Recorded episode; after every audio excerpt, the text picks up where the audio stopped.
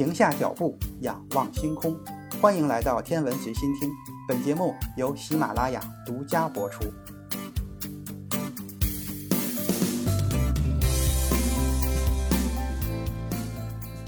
欢迎回到宇宙与人这一期节目，咱们接着来说宇宙学。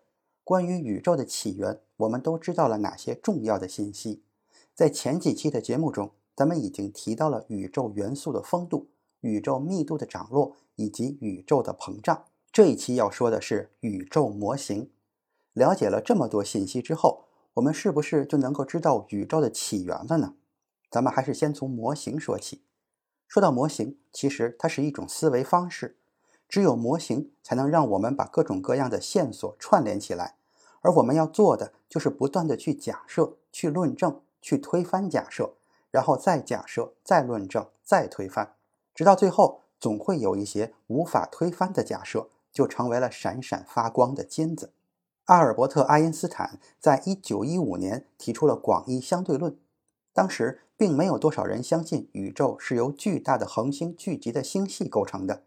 当时的人们普遍认为，这些地球外的恒星或者是星云都位于银河系之中。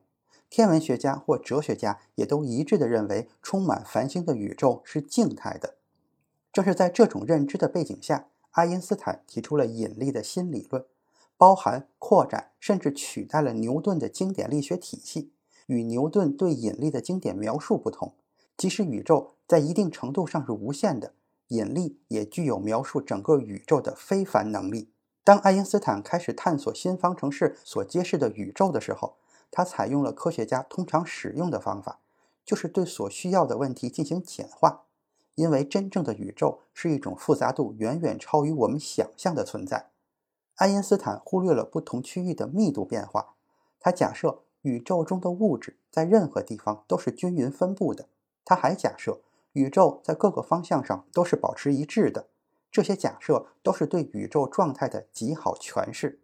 宇宙学家今天仍然会在推导宇宙的整体演化情况时采用这种假设。然而，爱因斯坦发现自己所推导的方程式要求宇宙必须随着时间的流逝不断的膨胀或者收缩。其实，牛顿对万有引力的描述也符合这个要求。比如说，如果我们把一团尘埃粒子放到太空里，由于相互之间的吸引力，粒子团会逐渐的收缩。唯一能够阻止这种情况发生的就是某种爆炸，这样才能将粒子分开。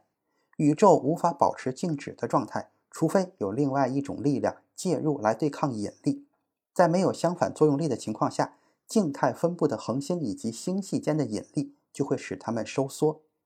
爱因斯坦对自己的广义相对论推导出来的预感感到困惑，在当时，膨胀的宇宙是一种非常奇怪的概念。相反，他开始寻找方法来合理的修改自己的新理论，以阻止宇宙出现膨胀或者收缩的可能性。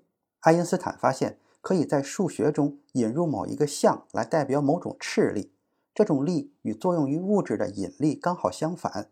如果将这个它称为宇宙常数的项放入广义相对论中，就可以建立他想要的模型。在模型中，斥力正好抵消了引力，这就是我们所熟知的爱因斯坦静态宇宙模型。一九二二年，来自圣彼得堡的年轻数学家兼大气物理学家亚历山大·弗里德曼。对爱因斯坦的计算进行了研究，他发现这位大师的计算存在着重大的疏漏。静态宇宙虽然是修正方程式的一个解，但并非是唯一的解。事实上，其他的解所描述的宇宙都是膨胀的，这也是最初广义相对论方程式预测的结果。爱因斯坦的反引力项无法阻止真实宇宙的膨胀。弗里德曼发现了所有符合广义相对论方程式的膨胀宇宙。并将研究结果转交给了爱因斯坦。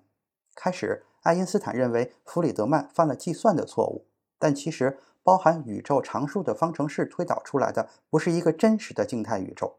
如果爱因斯坦的静态宇宙在最微小的程度上发生改变，就会开始膨胀或者收缩。这个宇宙的版本就如同让一支铅笔笔尖朝下立在桌子上保持平衡一样，这样的平衡太过于脆弱。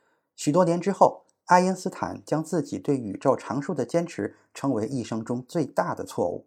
宇宙常数的引入让他错过了预测出宇宙正在膨胀的机会，一个震动世界的机会。但可惜的是，弗里德曼也没有活着看到他的预言得到证实。七年之后，埃德温·哈勃的观测最终让全世界的人们相信宇宙是膨胀的。在《宇宙与人》正片五里面详细提到了这一部分内容。弗里德曼为了气象研究进行了许多危险的高海拔热气球飞行，他还曾经一度保持热气球高空飞行的世界纪录。一九二五年，他死于高海拔飞行后遗症，去世的时候他只有三十七岁。尽管人们还没有对宇宙膨胀或者收缩建立起概念，但是有很多人猜测宇宙可能正在逐渐变成一个无序而且不适宜居住的状态。这种想法源于人们对热量作为能量来源的研究。工业革命为科学和工程带来了巨大的进步，其中最重要的就是人们对机器和蒸汽机的设计和理解。这些发展衍生出了热能作为能量形式的研究。人们普遍认为能源是守恒的，它既不能被创造，也不能被毁灭，只能从一种形式变为另一种形式。然而，事实其实并没有这么简单。其实，某些形式的能量比其他形式的能量更有用。这种衡量能量效用的方法，就是衡量能量存在形式的有序程度。无序程度越高，能源的效用也就越低。这种被称为熵的混乱状态，在自然过程中正在不断的增加。现实中有很多方式可以让事情从有序走向无序，但相反却不行。我们从实践经验中完全可以确定这一点。这个想法也被写入了著名的热力学第二定律。这个定律表明，一个封闭系统的熵会一直增加，不会减小。鲁道夫·克劳修斯对蒸汽机非常感兴趣，这也使得他将宇宙本身看作一个符合热力学定律的系统。这预示着宇宙中的一切似乎都在朝着无趣、无结构的状态前进，所有有序的能量形式最终都将被瓦解。为了将这些想法形成逻辑。克劳修斯引入了宇宙热寂的概念，他预言在未来宇宙将处于一种永恒的死寂状态，因为熵会不断的增大，甚至它可能会达到最大值。此后，宇宙将再无任何的变化，宇宙将会停在熵值最大的状态，就是一个毫无特点的辐射海洋，到处都是一样的，再也没有像恒星、行星或者生命这样有序的东西。只有辐射变得越来越冷，直到宇宙达到终极的平衡。但是，直到最近，宇宙学家们才意识到，之前提出的宇宙会毁灭的预言并不会发生。也就是说，在未来，当熵达到极大值的时候，膨胀宇宙不会限于之前所预测的热寂状态。虽然宇宙实际的熵会持续的增加，但是宇宙所能达到的最大熵值也在增加，而且速度更快。因此，熵可能达到的极大值和宇宙熵的实际极大值之间的差距在不断的增大，所以宇宙实际上离完全平衡的热寂状态会越来越远。当我们计算宇宙当前的熵时，发现它的值低得惊人。我们可以设想宇宙的能量分布的方式异常的无序。尽管宇宙以熵持续增加的方式膨胀了一百三十八亿年，但它当前仍然处于高度有序的状态，其中的原因仍然是一个谜。这就说明宇宙的初始状态一定极度有序，因此当时的状态必定非常的特殊，可能由某些对称或者极为有效的宏大规则来支配。然而，事实证明，我们不可能利用这些想法发现这一规则，因为我们对宇宙结构的了解还不足以让我们识别出所有有序和无序的方式，因此我们也无法完整的计算出宇宙当前的熵。弗里德曼还提出了另外一个宇宙膨胀模型。其中有些宇宙模型膨胀的速度很慢，足以让物质的引力作用在遥远的未来将宇宙坍缩到大小为零的状态。这种最终状态将是极度猛烈的热寂，随着坍缩不断加剧，温度和密度将无限增大。这种宇宙的演化模型提出了循环宇宙的概念，宇宙不断经历着重生，每一次都像凤凰涅槃一样。根据这种观点，我们生活在一个循环宇宙的膨胀时期。它有着悠久的历史，同时也有着无限的未来。所有的行星、恒星和星系都会在宇宙陷入每一次大坍缩时被摧毁，然后宇宙又重新回到膨胀的状态。尽管这个模型在哲学上十分具有吸引力，而且不需要解释宇宙起源时发生了什么才导致现在的膨胀状态，但因为热力学第二定律，它也遭受了不少非议。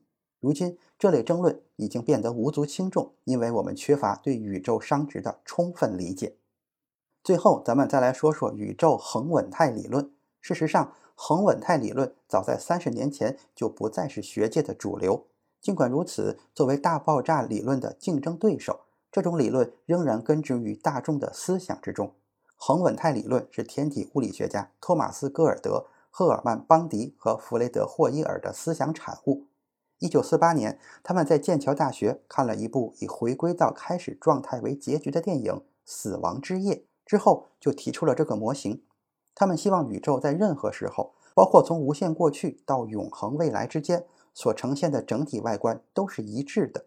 他们认为，宇宙不是在过去的某个特殊时刻创造出来的产物，而是不断的创造物质，并且以正确的造物速度发展，从而平衡由膨胀引起的密度稀释。最终保持宇宙物质密度的恒定，这种状态开始于无限远的过去，并将永恒的持续下去。恒稳态宇宙所需的造物速度极为微小，大约每一百亿年一次，每立方米增加一个原子。而且我们永远不可能直接观测到如此微小的造物过程。造物速度如此之慢的原因就是宇宙中几乎没有物质。如果今天宇宙中的所有恒星和星系都变成统一的原子海洋，那么每立方米的空间中就只有一个原子，这可比地球上任何实验室所能产生的真空还要空。宇宙恒稳态理论的优点之一就是具有确定性，对宇宙应该呈现的模样做出了非常肯定的预测，因此很容易被我们观测所得的结果反驳。事实上也的确如此。相比之下，大爆炸理论下的宇宙膨胀导致密度不断的下降，宇宙显然拥有一个创造物质的起点。并且造物过程并没有一直延续下去。如果宇宙在所有的时期里都保持一致，那么就不存在所谓的特定的宇宙历史时期，比如当星系开始形成或者类星体普遍存在的时期。射电天文学起源于第二次世界大战时期对雷达的研究。这种新科学使天文学家能够以无线电波而非可见光的形式观察那些发射能量的物体。二十世纪五十年代末。不断积累的观测结果表明，过去的宇宙与今天的宇宙大相径庭。在宇宙历史的不同时期，能够发射强烈的无线电波的星系数量并不相同。射电天文学家发现，射电星系在过去的数量比现在多得多。当他们试图说服宇宙恒稳态理论的支持者时，引发了两个派系间的激烈争论。关于宇宙大爆炸理论与恒稳态理论的辩论，给大众留下了深刻的印象。一九五零年，由 BBC 推出的一系列电台节目奠定了舆论的基调。这个系列节目名为《宇宙的本质》，在当时非常受欢迎。